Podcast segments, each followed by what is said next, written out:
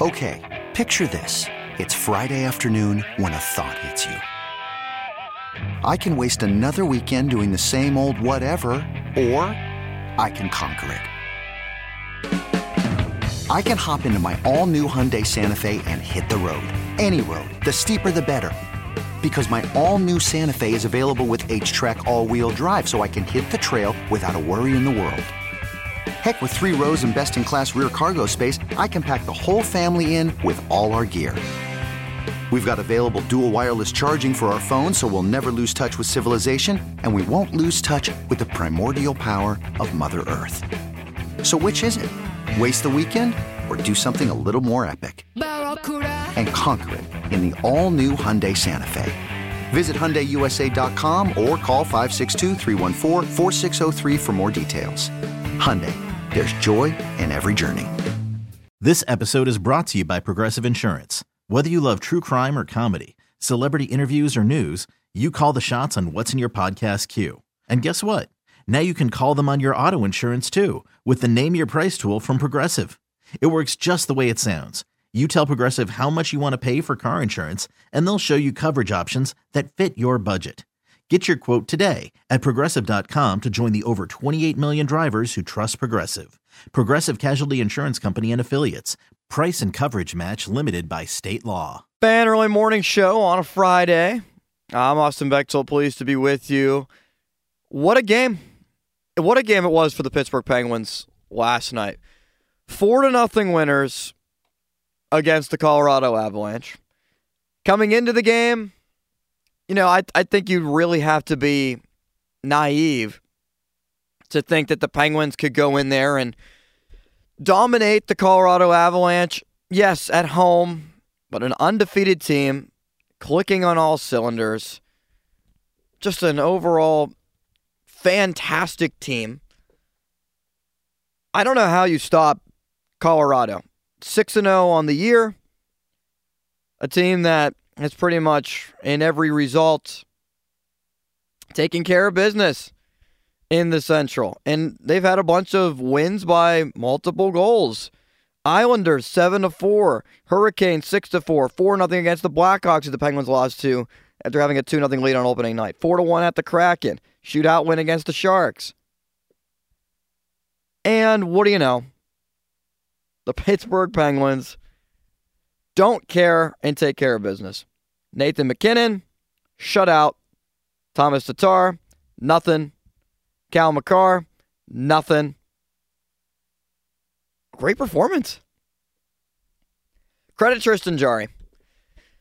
Shutout for Jarry. He's somebody that you know I've been pretty tough on. I didn't like the five year contract. I still don't like the five year contract that the Penguins signed him to in the offseason, partly because of inconsistency. And when you look at this season so far for the Penguins, and especially specifically looking at Tristan Jarry, he's two and three on the year. He made 31 saves, did not allow a puck to get past them. Yeah, the St. Louis game, the Detroit game, not great. His goals against average on the season 224, a 917 save percentage. But he's already got two shutouts. It's just what confuses me. Really confuses me about Tristan Jarry. And it's because I just I just want to see more. And that might be a tough sentence to say just because you know what more do we already have to see from Jarry? We we know who he is, right? We know the type of player that he is. We know that he's going to come out there and one game he looks like Martin Brodeur, and the next he looks like Casey DeSmith, worse than Casey DeSmith. Whatever goalie you want to throw out there. He was good last night, and what was even better though is that the boys were buzzing. They were moving. I mean, the Penguins looked fast, quick. They had a jump step on Colorado and just seemed generally more interested in playing the game. I mean, truly, when I watched that game last night, it appeared to me that the Penguins were just quicker to pucks, better against the wall, and overall, just looking like a team at home that had more confidence than the Penguins really should have after coming off of three straight losses that, I mean, truly weren't even close. 4 1 of the show, to the Stars Tuesday. That bad loss at the Blues 4 2 Saturday. At the Red Wings 6 3. You can't lose to the Red Wings. Lars Eller was the catalyst. I know the Red Wings are 5 2 and 1, but still a team that's been down in the dumps for years. Blues are also over 500, but the Pens are seventh in the Metro. Good old reliable, though. Sidney Crosby has kept this thing afloat. The Penguins went from disinterested in that Stars game to the most attentive team to detail against Colorado. Look, maybe that's just what this team is. One of the oldest teams in hockey. Crosby now five goals, three assists in seven games. Shout out Lars Eller. Somebody who, when the Penguins brought him in, I thought would be a pretty solid acquisition. Somebody that you can throw in really anywhere anywhere in your forward pairings anywhere on the say bottom six because the Penguins have not had any depth in the bottom six the last couple of years, really. And that's been the detriment of the team the last couple of years. Lack of production from Jeff Carter, some injuries. You think of, you know, Zach Aston Reese no longer being here. Some of the other guys, Teddy Blueger, that have played a role in that bottom six that – really on the fourth line, made the fourth line go. We're far way away from the HBK line. But Lars Eller is somebody that can bring a spark. He played well. Two goals in the game to help jumpstart the Penguins. And just being able to get out to an early lead. Get the confidence going again for Tristan Jarry. Here's what Lars Eller had to say. Show, show ourselves that, you know, this is how good we're capable of be uh, when we're on top of our game, and this is the kind of effort and structure uh, that we need to play with every game, and then we can we can do uh, great things and, and still have you know play fun hockey and, and score goals. Uh, it doesn't have to be one or the other. You know, I think a, a lot of good defensive plays led to, to offensive chances, and uh, those things you know go hand in hand, and that showed well today. I think. Lars, what do you? Th- how about Jarry getting a shutout against that team? Yeah, uh, happy for him. He, he, he was fighting fighting that like every time we needed a big save, especially on PK he uh, he came up huge for us, and uh, you know I think the, the, game was by no means over at on, maybe until the fourth one because uh, they're an explosive offensive team. So um, he, he, was uh, he was great tonight. Lars, you, you talked after the game Tuesday. What do you think keyed this response or this effort that we saw tonight? I think the play, like without the puck, the willingness to do the right thing, stay stay above their guys, and be on the right side defensively, and fight for loose pucks and, and you know have a strong defensive game. And I think the willingness to do that, the commitment was there, and then that brought us uh, that led to good offense. Couple things I take away from there. First of all, the play of Jarry. The players see it. The players obviously should. I mean, he was huge against maybe the best team in hockey. I mean, that's not fair fetched to say, right, about Colorado. I would not be one bit surprised if they win the Stanley Cup this year. Nathan MacKinnon and the boys over there. Cale Makar might be the best defenseman in hockey. Probably is the best defenseman in hockey. A great overall performance from Jarry to shut them down. And yeah, you know, I think back to something that Rob Rossi said on opening night right here on 93.7 The Fan before first game of the year. Look, this team, if they're up by two goals, three goals, or they're down by two, three goals, they're must watch because you don't know what's going to happen. And Jarry shut the door on that. Also, the fight, the effort that Eller turned to, he pointed to as one of the main reasons why this team was able to do something different. And I, the thing that just bothers me about this team, you know, they were lifeless against the Stars and the Blues. And then they come out against Colorado and look like a team that generally can win the Stanley Cup. I mean, I don't know if it's just, you know, early season and there's not as much focus yet. And there's still a lot of new guys playing together. And I do think playing at home against a team of this quality, and that has a I think that has somewhat of a factor, somewhat of a point to play. And you're still trying to get Karlsson in the mix, working in Lars Eller as well. There are a lot of new guys on the Penguins. There's a Horn has been around on the fourth line. Now getting him back up from from Wilkes-Barre. Ryan Graves, get him into the mix in the defensive pairings. Knock on wood, everybody's stayed healthy so far this year. Sid, Gino, Guentzel, what hang. Reilly Smith, Erik Karlsson, they played every game. Marcus Pettersson. Drew O'Connor in limited minutes has been solid. I like Acciari as well in the bottom six. He brings that toughness. He's physical. Lars Eller's physical. I mean, seeing him play for other teams in the past, he's just somebody that is not afraid to go at guys. You know, one team that Lars Eller previously played for, the Washington Capitals, you know, you saw it playing against him for so many years. He's a tough guy, and he stays on the rink. He's out there consistently all the time. He played for Colorado last year. He knows the quality of that team. When he played for Washington, 81 games, 81 games, 81 games, 69 games, 44 games, 72 games. He played 84 games last season. 84 games. There's only 82 games in the season. And he played 84 after going from Washington to Colorado. 60 games with the Caps, 24 with Colorado. And with the Penguins, he's been a productive player. He's been a good player.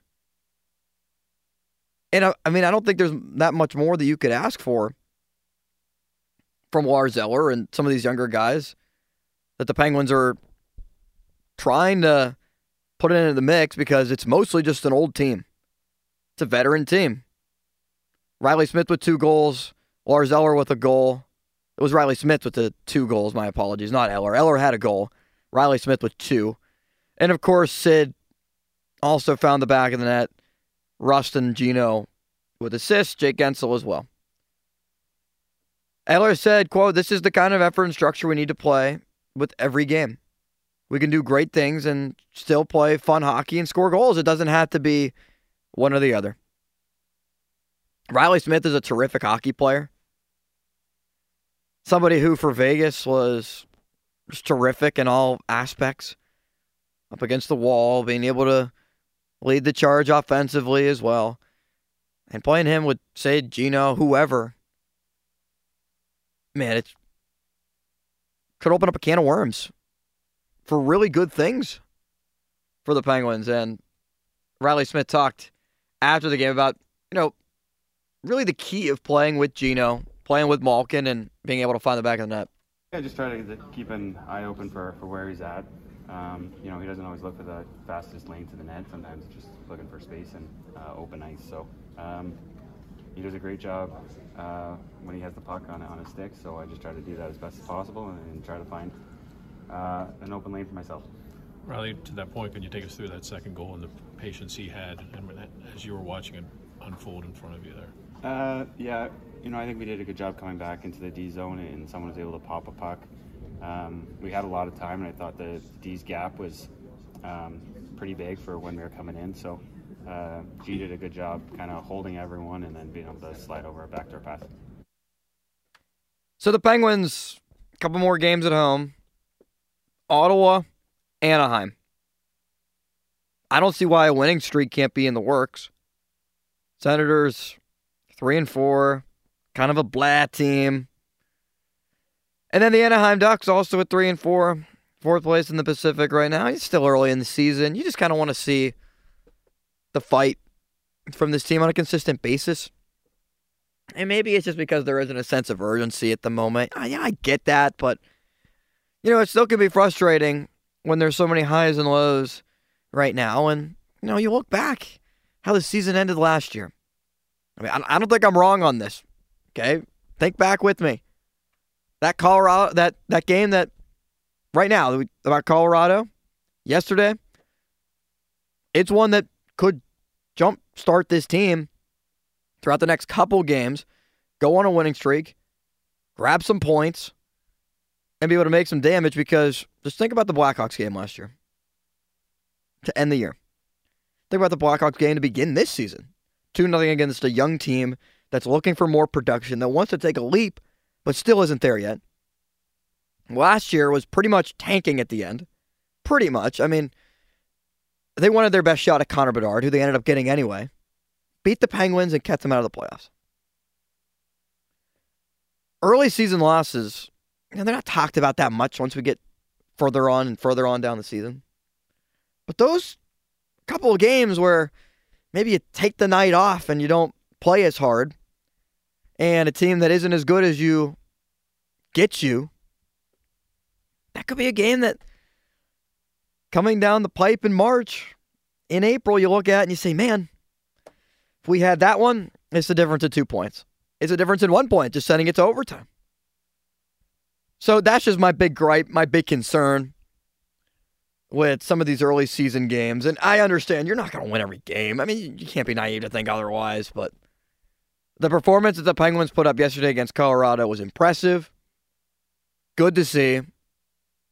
And truly, I want to see more. I want to see more Reilly Smith and Gino being able to work off of each other. I want to see more Jake Guentzel playing the way that we all know that he is capable of. Depth scoring? Never heard of her the last two years. So that was great to see on full display as it did not have to be Gino, Gensel, Bryan Rust. Sid did score, but it didn't have to be the main guys. Erik Karlsson playing the puck in the back of the net to get the job done. Coming up next, the Steelers got to get the job done against the Jacksonville Jaguars. We'll talk about that, as well as a Pittsburgh Pirate getting finally, finally, it's about dang time he gets recognition. Who is it? You probably know. We'll talk about it coming up next. Austin Bechtold right here, Sports Radio 93.7 The Fan. Okay, picture this. It's Friday afternoon when a thought hits you. I can waste another weekend doing the same old whatever, or I can conquer it. I can hop into my all-new Hyundai Santa Fe and hit the road. Any road. The steeper the better.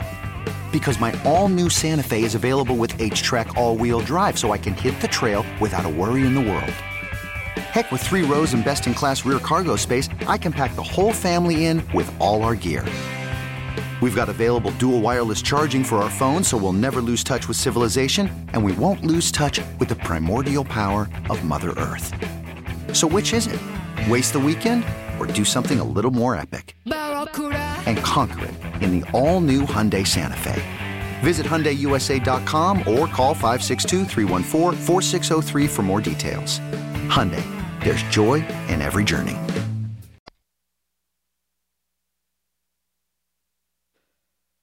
Oh, yeah, it's a football Friday. The Wake Up Show is presented by 84 Lumber. Put your positive attitude to work at 84 Lumber. Apply at 84lumber.com. Dan Orlovsky, he ran out of the back of the end zone with the Detroit Lions. But ever since that, it's been nothing but up. For Orlovsky, he's an ESPN analyst. He is one of the best around. Fantastic job of breaking down plays, coverages, all the above. And he did so on NFL Live earlier this week and saying about the Steelers, he can't quit on them just yet. Agree with Coach Tomlin. Yeah. Eh, the Steelers' offense still very predictable, all that stuff. Two things I can guarantee you. Number one, they are going to throw go routes or fades, potential back shoulders to George Pickens. I would too, as well. Like they motion Najee Harris. He's the only guy at the bottom of the screen. He's reading that safety. Does he hang for a little bit? If he does, if he does not go over the top and double team, I'm throwing the ball to Pickens. And I'm probably going to throw it on a back shoulder because his ability to judge it is perfect. That is going to happen four or five times a game. The reality is, if they hit two or three, they'll play okay. If they don't, they're going to play poorly. This is an out route to Diontae Johnson. Cut split. The corner is outside. This is a very scary throw for quarterbacks. Mm-hmm. You got a, a, a running back that's trying to protect, linebacker coming free, defensive back still outside. If that ball's not perfect, it's picked and game over. That's that clutch throw. This is the one to seal the game. Now Pickens is in the slot. Seven guys up at the line of scrimmage. Who's coming? Who's not? Only four rushers. Everybody else drops out. This is a simulated pressure. Pickens is running down the middle of the field. Those linebackers, they're not deep enough. As I'm getting hit, I'm going to cut this ball loose thinking that middle linebacker is not going to run through enough. And that is a play that essentially seals the game. Basically, what Orlovsky is getting at, and that was all, a lot of it, fourth quarter plays, the Steelers, and really just allowing Kenny Pickett to drop it in the bucket. Since week five, Pickett has a total QBR in the fourth quarter of 83. That's second in the NFL. Now, Pickett deserves some credit. He still needs to be able to step up in the pocket, not spin out away when pressure is collapsing in on him. But a ton of the plays that we saw the Steelers making in the Rams game, as Orlovsky alluded to, these are timing routes. And all the Pickens play, the back shoulder routes against the sideline, yeah, you want to see them use the middle of the field a little bit, and they did this week. A lot of those plays are timing routes. Pickens is thrown to Diontae Johnson over the middle. Slant route. Slant routes, you know, maybe, just maybe slant routes. People might say they're, oh, just utilized in like a high school offense. It's a high school type play. Slant routes are good. Diontae Johnson capitalized 15 yards off a slant route. The Steelers basically sealed the game on more of a post route, a deeper slant route to seal it, and Diontae Johnson along the sideline. Johnson definitely. We know how the big playability of George Pickens and how Pickett and him have been on pretty much the same page. Having Diontae Johnson back, that's huge for this offense because it takes some attention away from Pickens, and teams can't double team him because they got to respect the $18 million man, number 18. So I think there's some good things that we've seen progressing from the Steelers offense. It's not perfect. It won't be perfect. Nobody thinks it will be. But there's some good things that are coming from this team in the fourth quarter. And it's why you just can't say die on this team yet. They're four and two. There's been comparisons to the Denver Broncos with Tim Tebow and Tebow and Kenny Pickett is a similar type of guy. That's not the case. I mean, Tebow at Florida, national championship level quarterback. Kenny Pickett was a Heisman finalist a lot more flair around Tim Tebow. You know, he legitimately was just a poor quarterback. Where Kenny Pickett, I think more has his more intangibles and just plays the position better. Yeah, the defense backs up both of the guys, but I don't really see that as a realistic thing that you can point to as a solid comparison just because I think the quarterbacks are different in the way that they play. Tebow was also a heavy run oriented quarterback. Well, George Pickens, well, it seems like he uh, is excited, I guess, to face the Jacksonville Jaguars. well, he called them hope defense. What? George, explain feed off you know, personal connection. George, why has uh, Jacksonville been susceptible for the, the pass? I mean, I think they have one of the worst pass defense, especially the last three games. I think they're last. Yeah, uh, I think their D line. They depend on their D line a lot. Uh, with their team, you know, having a lot of first round guys on that D line, that's what they depend on a lot, and they kind of, you know, hope. You know what I mean? Hope the guys hold up long enough. Hope. So it's kind of a hope defense for sure. Off of, you know, personal. What? a hope defense. so that was posted on X, Twitter, whatever you want to call it, by Brian Batko. Richie Wallace asked the question. Thanks to those guys for that. Yeah. Jacksonville is second to last in total passing yards on the year, allowing 274 yards a game through the air, but fourth in rushing yards allowed at 81.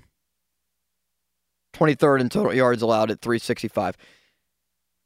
I, I, I just there are things that you can think and there are things that you can say. And I think this is partly why people have this opinion and thought process on George Pickens that he really can be a diva mentality and a diva personality. And if people didn't think this literally when he was drafted and he stood in front of the TV in what became a national meme, looking at the TV with his hood up and just kind of nodding at the TV, which was we all thought was funny at the time. I mean, it's still funny now. But I mean, like, it was interesting. You didn't just automatically think, okay, George Pickens is a diva because of that. He battled some injuries at Georgia, some inconsistencies. We all knew how good of a player he was at Georgia. Hell, I wanted the Steelers to draft him. I didn't know if they would, but I mean, I've seen him play in that Georgia offense and college, and he was just dynamic, explosive, big play guy. And that's what he is for the Steelers. I mean, he's their number he is their best wide receiver. He's their most talented wide receiver. Diontae Johnson right now is probably still their best all around wide receiver and total route tree that he has at his disposal and what he can do with the football and everything in that nature. But there is a problem with George Pickens. It's slight. He's a great player. I'll take some lumps here and there because of how great he is. I'm not trying to characterize George Pickens as a bad guy and as somebody who we shouldn't stand behind and root for. I like George Pickens. I like him a lot. I think he's a fantastic wide receiver. I think overall, you know, a lot of guys that, you know, say things like this, they're they're characterized in ways really that they shouldn't and they're over criticized. Should George Pickens be criticized for calling Jacksonville a hope defense? Yeah, a little bit. It's kind of like saying, it's like, kind of like Patrick Peterson saying, you know, the San Francisco 49ers have tells. Bulletin board material, I think it's a real thing. It, it can be a motivational thing. Yeah, if you're in the NFL, how much motivation do you really need? I understand that. I get that. But it's just something extra. Something extra that's just unnecessary. If George Pickens is saying that to Diontae Johnson or to Kenny Pickett or Mike Tomlin, okay. A little bit different than saying it to the media. I do like his honesty. Honesty is the best policy, a term that's very often used, but is it? So I'm a little bit, I'm, I'm concerned. Concerned, panic, or doom? I'm concerned. I'm not panicking yet on George Pickens. We know how talented he is. I'm just hoping that the Steelers can kind of rein him in a little bit and just kind of say, George, I don't need to say that. We don't need 15 yard penalties for unsportsmanlike conduct, which seemingly has happened every week now. Is George Pickens becoming a diva? I'd side on yes more than no. But I'm not willing to, you know, go all in on one way or the other right now. I want to see more, and if his play continues to be as great as it has been, we'll see what happens. But do want to see a little bit less talk and just continue to play well and not create any distractions because it can be a real thing. Ke'Bryan Hayes, fielding Bible winner at third base. He's the defensive player of the year. He just continues to rack up accolades. Should be the Gold Glove winner. Should be the Platinum Glove winner as the best defensive fielder, really in all of baseball. It's the first time that SIS Baseball is given this honor as a part of the Fielding Bible Awards. He led all third basemen in defensive runs saved in 2023, the runaway leader in runs saved at third base since 2020. Ke'Bryan Hayes has been a, he's a star defensively for the Pittsburgh Pirates, and he's a finalist for the Gold Glove. Nolan Arenado is not. Arenado, who seemingly has won the last 10, I think it's eight, maybe nine Gold Gloves. He's been fantastic at the hot corner. But Ke'Bryan Hayes should have won it last year. He probably should have won it the year before. He's the best defensive player in the game. At third base, he's the best out of anybody. And it's good to see him get that recognition. The pre show's next, right here on the fam. Yep. We really need new phones. T Mobile will cover the cost of four amazing new iPhone 15s, and each line is only $25 a month. New iPhone 15s? Only at T Mobile get four iPhone 15s on us and four lines for 25 bucks per line per month with eligible trade in when you switch. Minimum of four lines for $25 per line per month with auto pay discount using debit or bank account. $5 more per line without auto pay, plus taxes and fees. Phone fee at 24 monthly bill credits for all well qualified customers. Contact us before canceling account to continue bill credits or credit stop and balance on required finance agreement due. $35 per line connection charge apply. Ctmobile.com. Okay, picture this. It's Friday afternoon when a thought hits you. I can waste another weekend doing the same old whatever, or I can conquer it. I can hop into my all new Hyundai Santa Fe and hit the road. Any road. The steeper, the better. Because my all new Santa Fe is available with HTRAC, all wheel drive, so I can hit the trail without a worry in the world. Heck, with three rows and best in class rear cargo space, I can pack the whole family in with all our gear. We've got available dual wireless charging for our phones, so we'll never lose touch with civilization, and we won't lose touch with the primordial power of Mother Earth. So, which is it? Waste the weekend or do something a little more epic? And conquer it in the all new Hyundai Santa Fe. Visit HyundaiUSA.com or call 562 for more details. Hyundai, there's joy in every journey. This episode is brought to you by Progressive Insurance. Whether you love true crime or comedy, celebrity interviews or news, you call the shots on what's in your podcast queue. And guess what? Now you can call them on your auto insurance too with the Name Your Price tool from Progressive. It works just the way it sounds. You tell Progressive how much you want to pay for car insurance, and they'll show you coverage options that fit your budget. Get your quote today at progressive.com to join the over 28 million drivers who trust Progressive. Progressive Casualty Insurance Company and Affiliates. Price and coverage match limited by state law.